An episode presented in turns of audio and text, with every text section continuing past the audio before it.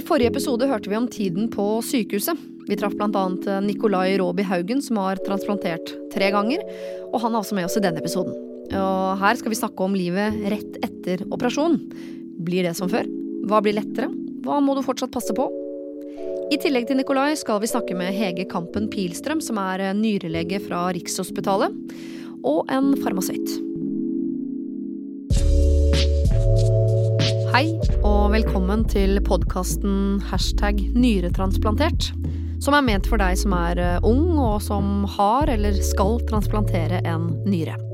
Og selvfølgelig til dere pårørende som antageligvis er bekymra og forhåpentligvis nysgjerrig på alt hva dette dreier seg om.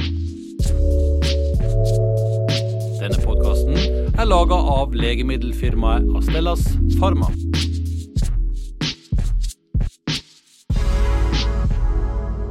Nå skal vi treffe Ena Marie Roland. Som tolvåring ble hun nyretransplantert. Nå er hun 20 år. Hun har det bra. Hun er aktiv i Landsforeningen for nyrepasienter og transplantertes ungdomsgruppe, eller LNTBU, og hun studerer. Hvordan får hun tid til alt dette? Eh, prioriteringer? Ja. ja.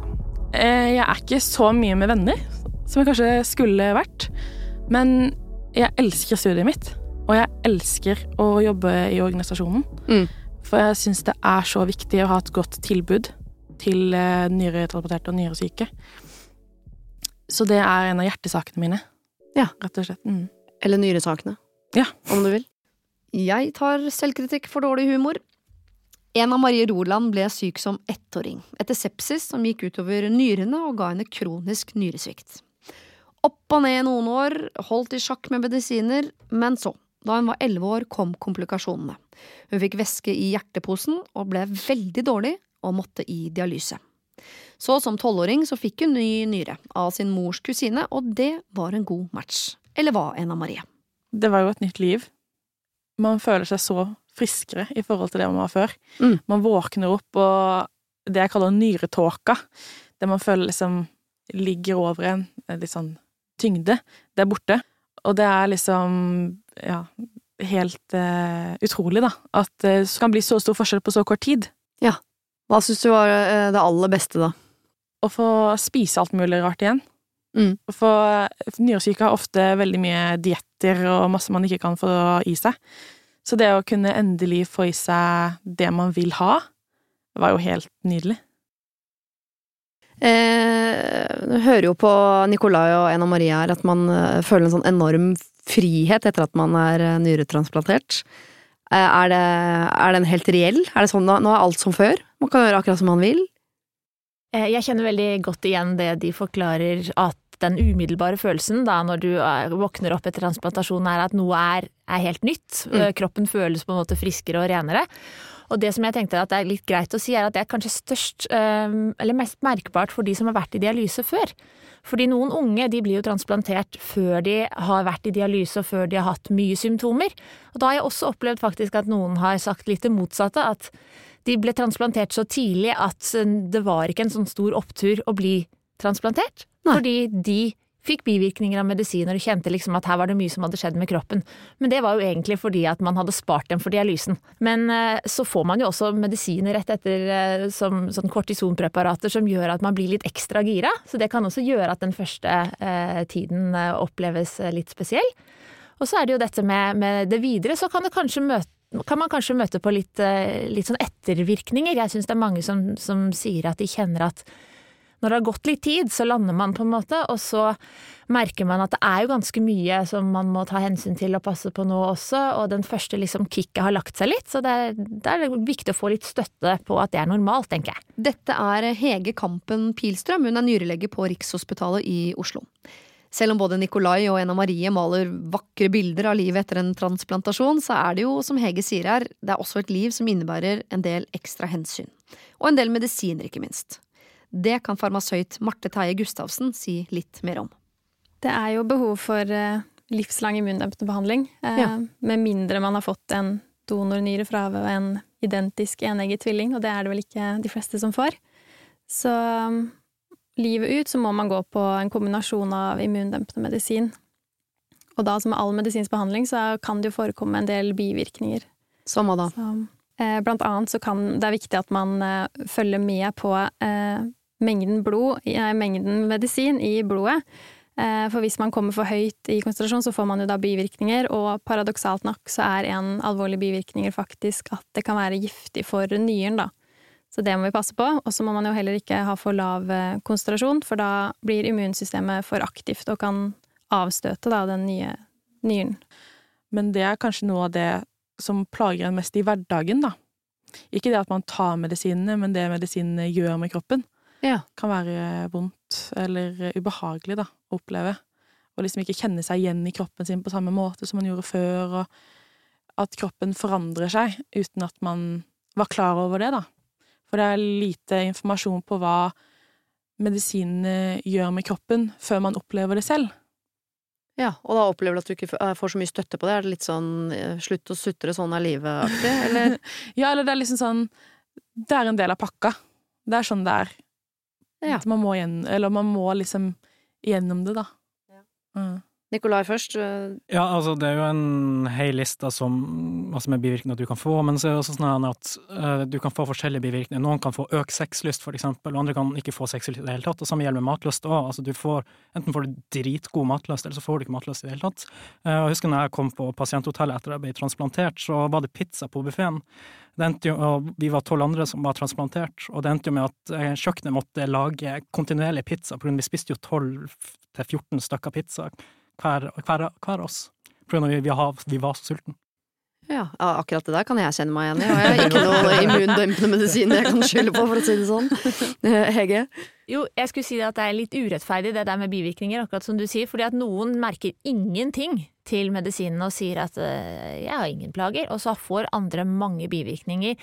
Og det er umulig å vite helt på forhånd. Kanskje vil jeg si at de som har reagert mye på andre medisiner før i livet, kanskje også kan være litt mer sensitive for det er min erfaring da, for bivirkninger av immundempende. Men der vil jeg også si at det er viktig å være ærlig og ta opp med legen sin i hvert fall når det har gått en stund, da. Hvis det er noe som liksom virkelig setter ned livskvaliteten hver eneste bit i dag. For da kan i hvert fall vi svare på om dette er noe du må jobbe med å prøve å leve med fordi vi ikke har gode alternativer, eller om vi faktisk har en idé til hvordan vi kan justere for deg til at det skal bli litt bedre.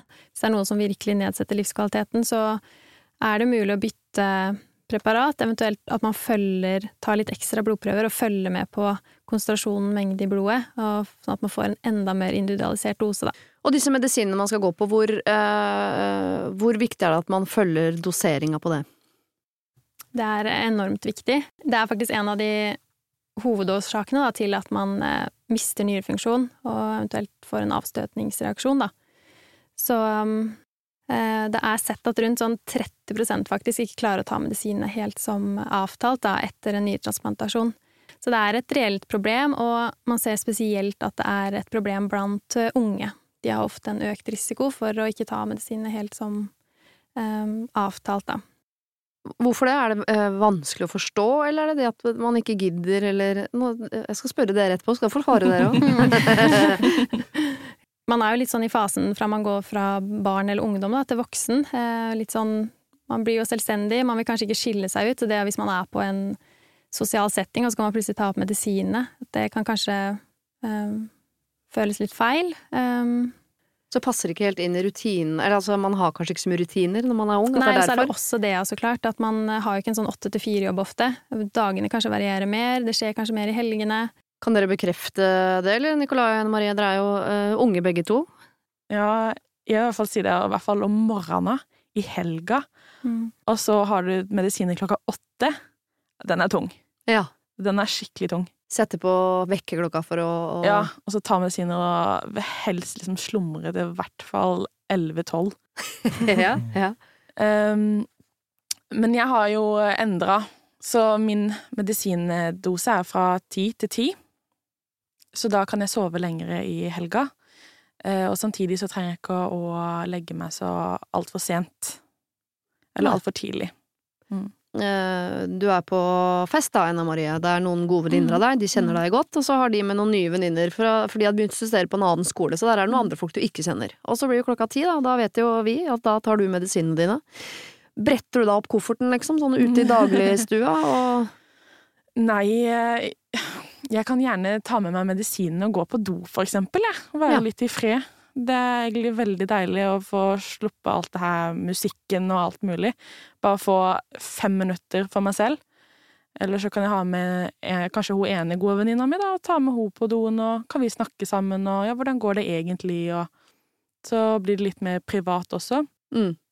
Så kan det også være den motsatte effekten. Du tar det opp på eh, hva du sier, dagligstua, eh, og så blir folk nysgjerrig. Men du sier bare ja, nyretransplantert, og så blir plutselig du midtpunktet i festen. um, og så er at liksom å ja, jeg visste ikke at du er nyretransplantert, og så liksom prater du om det og blir skikkelig nysgjerrig alle. Men selvfølgelig, det kan jo slå den andre veien der. Å ja, du er nyretransplantert, ja. Mm, ikke sant. Og så snur de ryggen til. Har du opplevd det? ja, ja, absolutt. Altså, når jeg sier at jeg er eh, eller nyresyk eller nyretransplantert, så altså, når, for eksempel jeg snakker med ei som ikke jeg kjenner, og så prater jeg veldig mye med, og så plutselig når jeg, alarmen slår på og jeg tar medisin, så bare Hva er det her? Og så bare Ja, nei, jeg tar medisin fordi jeg er nyretransplantert. Og bare Å ja, OK. Hva, tror du det er smittsomt, eller hva skjer? Nei, nei, altså, jeg vet ikke. Altså, vi lever jo i en generasjon prestasjon der alle skal være perfekt, eh, og hvis du på en måte gjør noe som er ikke perfekt, eh, så, så er det liksom Så er du utstøtt. Det er liksom det som er Og det er jo derfor jeg mener i hvert fall at åpenhet skal ikke være noe Altså selvfølgelig skal ikke ta hele identiteten, men det er viktig at det er en del av identiteten.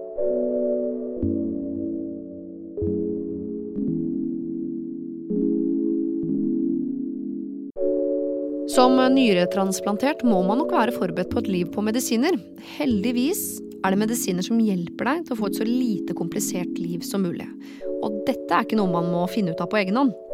Man får eh, god oppfølging hele veien når man trenger det, og selvfølgelig så må man på en del kontroller. Og dette blir et fast innslag i livet til deg som er nyretransplantert. Det er viktig å vite at vi starter jo med veldig tett kontroll på Rikshospitalet med eh, at man ses tre ganger i uken første måneden, og så, Oi, så ja. to ganger i uken. Og da bor jo veldig mange som kommer fra landet rundt på pasienthotellet.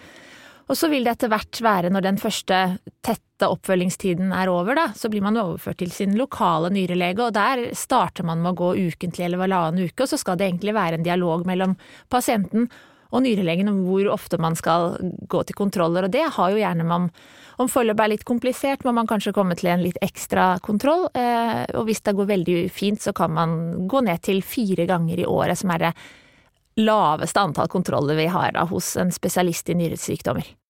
Jeg syns det er overraskende lite med fire ganger i året. Ja. På det minste, for man er jo vant til å være på sykehuset så mye mer.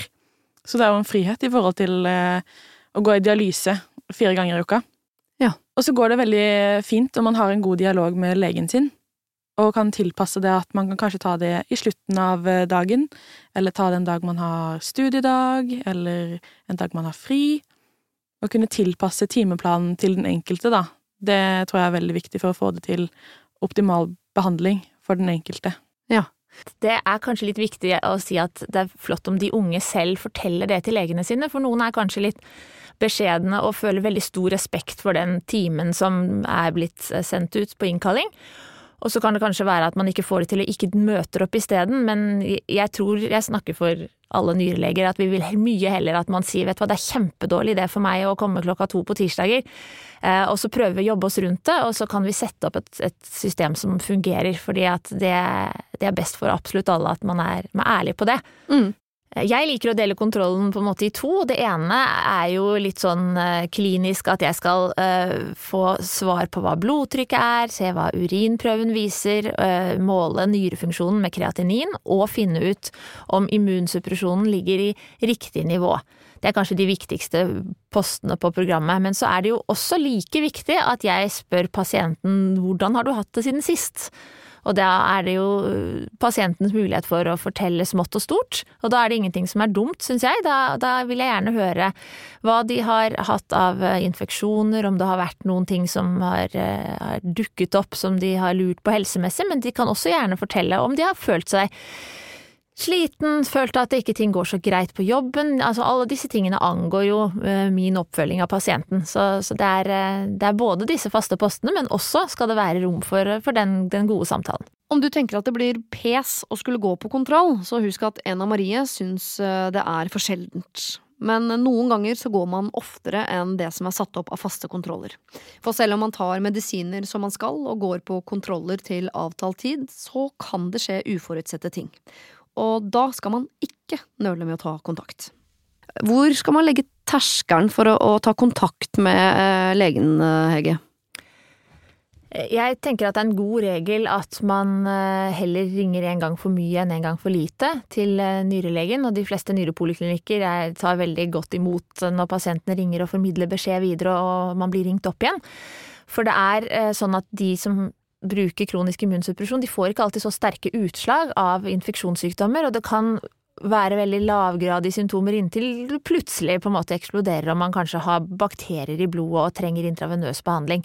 Så da er det fint at, at man er merker hvis, hvis noe føles feil, eh, og da mener jeg ikke bare sånn man er litt ekstra trøtt i dag, men, men hvis, eh, hvis man kjenner at her, her er det et eller annet som er på gang, så, så ring heller en gang for mye enn for lite. Og da kan det være at du får beskjed om å se an litt og så ringe tilbake, men da har vi i hvert fall opprettet eh, dialog og, og kan følge med. Jeg har heller angra på at jeg har ringt eh, for lite, eller ringt for seint, før jeg liksom ligger langstrakt og, og kaldsvetter og hele pakka og bare tenker nå skal jeg egentlig ha ringt for eh, dagen før, egentlig. Eh, For da har det allerede utvikla seg til blod, eller sepsis og blodforgiftning og hele pakka, og da, da kjente jeg at jeg skulle kanskje ha ringt når jeg allerede begynte å kjenne litt på kroppen. Ja. For det er litt sånn, du tar litt for gitt og bare tenker ja, men herregud, det her går sikkert over, og så blir det bare verre, og da er det allerede for seint. Det er i hvert fall viktig at du ringer legen hvis du blant annet kaster opp i forbindelse med medisininntaket. Ehm, Det kan påvirke opptaket av medisinene dine, og også hvis man opplever eh, diaré. Eh, Da kan man kanskje tenke at man da mister all effekten av medisinene hvis man har eksempel diaré, at man bare spyler ut all medisin, men det, vi har faktisk sett at det er motsatt, at da får man faktisk en, et økt opptak av eh, i hvert fall en del av de medisinene man tar, da. Så terskelen for å ringe legen eh, ved oppkast eller, eller diaré burde være lav, da. Ja. Bør man også ringe legen hvis man har eh, glemt en dose medisin?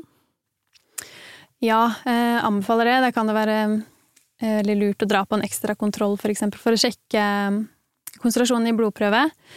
Eh, og så varierer det litt sånn hva man anbefaler med hvis man har glemt en dose så og så mange timer, om man da skal ta dose med en gang, eller om man skal hoppe over og ta ekstra eksempel på kvelden, og det avhenger litt av hvilken medisin man går på, så det kan være greit å ha en plan og ha snakket med legen om dette, da, eh, sånn at man er litt forberedt hvis det skulle skje, og hvis det skjer, så kan det også være lurt å ringe legen og fortelle og snakke om det, da, og eventuelt få en ny kontrolltime. Og hvordan er det med eh, andre medisiner opp mot eh, disse medisinene, hvis man får en, en annen sykdom i tillegg, på en måte, som man trenger medisiner for? Kan man blande? Nei, man må være veldig forsiktig med å blande medisiner, og man må alltid informere helsepersonell, eller si man er plutselig på legevakten, man må alltid informere om at man er nyretransplantert, og de medisinene man går på. Det er eksempel en rekke antibiotikakurer som kan ha som kan da påvirke de immundempende medisinene, enten at man får for mye eller for, for lite. Det avhenger litt av hvilke medisiner man får, og hvilken antibiotika man får. Og så er det også viktig dette med eksempel medisiner som selges uten resept, da, enten på apotek eller i vanlig butikk. F.eks. For eksempel smertestillende så er det en rekke noen preparater som eh, nyretransplanterte må være forsiktige med å ta, da. Eh, nei, det er jo sånn at de vanlige smertestillende som inneholder paracetamol, de er ganske greie å bruke i forhold til eh, nyretransplantatet, mens eh, de som er av en, en klasse som heter eh, NSIDES, som er ibuprofen og lignende sånne betennelsesdempende medikamenter, de er ikke så kurante, så der bør man drøfte med nyrelegen sin før man, man tar de medikamentene. Og dessverre er det alltid en risiko for å oppleve avstøtning. Eh, Jeg vil jo si at hvis man leser mye på sidene på nettet, eksempel fra USA og sånn, så, så har jeg sett at det står at avstøtning gir feber, og at man føler seg dårlig, og at man går opp i vekt, og det er, det er ganske sene symptomer. Så er, jeg tenker sånn til de unge, eh, litt av grunnen til at vi ønsker at dere skal kanskje komme litt tettere til kontroller noen ganger enn dere tenker selv er nødvendig, det er for at vi vil gjerne oppdage dette eventuelt før man har blitt syk og fått de symptomene, for da er det mye, mye lettere å få snudd det med medisin. Ja. Eh, For det er de, de avstøtningene som vi ønsker å behandle, de melder seg ikke som symptomer, de ser vi på blodprøver og på urinprøver og sånne ting. Ja. Jeg rakk hånd i været begge to, Nicolai og Ene Marie. Her var Ja, altså, jeg vil bare si at uh, når jeg fikk nyresvikt uh, med den andre nyra, så, så følte jeg meg frisk. Jeg følte meg liksom, jeg var jo ute med ungdommer hele pakka, det var bare mamma som oppdaga at jeg var mer hvit i ansiktet. Uh, og det var bare bare å ta en blodprøve, altså bare for å sjekke om det ikke er noe galt, og da ble det jo påført nyres... eh, Eller viste seg at det var nyresvikt. Um, og jeg har jo også hørt det at man blir litt slapp og sliten, og det blir man jo egentlig generelt, men jeg liksom prøver liksom, for, en mens, for det minste ting du føler ikke stemmer, er jo verdt å ta en blodprøve, for at det er heller bedre å sjekke for mye enn for lite. Er det din erfaring også, Ene Maria? Ja, og at det kan komme helt uanmeldt. Og det kan være helt sinnssykt forferdelig. Den følelsen av at uh, Har jeg ikke klart denne jobben engang, liksom? Har jeg ikke klart å ta vare på den flotte gaven jeg har fått? Og det er også en litt sånn psykisk belastning. Man, jeg, når jeg fikk avstøtning, så merka jeg det at jeg ble veldig lei meg. Uh, for jeg har fått den største gaven i livet. Um, og samtidig så var det liksom min oppgave, da, at jeg skulle klare å ta mine medisiner. Og det gjorde jeg jo. Men det kan uansett komme, om man tar medisiner eller ikke. Men uansett så kommer det jo gjerne oftere om man ikke tar de. Ja. Jeg vet ikke helt hva jeg skulle nå, men ja. Jo, men jeg, jeg vil støtte deg i det at uh, det kan jo til og med være at dere opplever ikke sant, at vi spør veldig har du virkelig tatt medisinen din, har du, har du gjort som vi skal? Men det er jo sånn at unge mennesker har oftere et litt kraftig immunforsvar i utgangspunktet. Og vi har ikke kommet så langt med forskningen at vi klarer å liksom single ut hvem er det som egentlig skulle hatt veldig høye doser immunsuppresjon, og hvem kunne klart seg med, med en del lavere. Mm. Så derfor kjører vi litt sånn one size fits all, og så prøver vi å styre etter, eh, etter noen indikatorer. Men det er ikke vanntett, liksom. Det er sånn at noen vil kunne få avstøtning uansett om både de og legen har gjort sitt aller, aller beste. Og da er det jo selvfølgelig veldig vondt for den personen å føle at det blir kanskje mye spørsmål om man tok det riktig, og at man selv kanskje føler 'har jeg sviktet'? Eh, Men det er helt riktig at eh, noen ganger så kommer den avstøtningen uten at det var forutsigbart.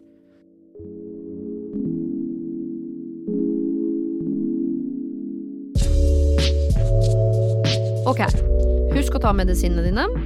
Ikke forandre dosen selv, og ring heller legen din en gang for mye enn en gang for lite hvis du er usikker på noe eller du bare føler deg litt pjusk. Legen er her for å hjelpe deg. Det eh, var kanskje mye 'dette må du', 'dette skal du', ikke glem dette på en gang. Eh, og da tenker jeg at det kunne vært deilig med litt ferie og fest. Fordi det er jo viktig å leve livet også, ikke bare passe på det. Så derfor, i neste episode, så skal vi gå opp den løypa der sammen for å finne ut av hvordan det lar seg kombinere.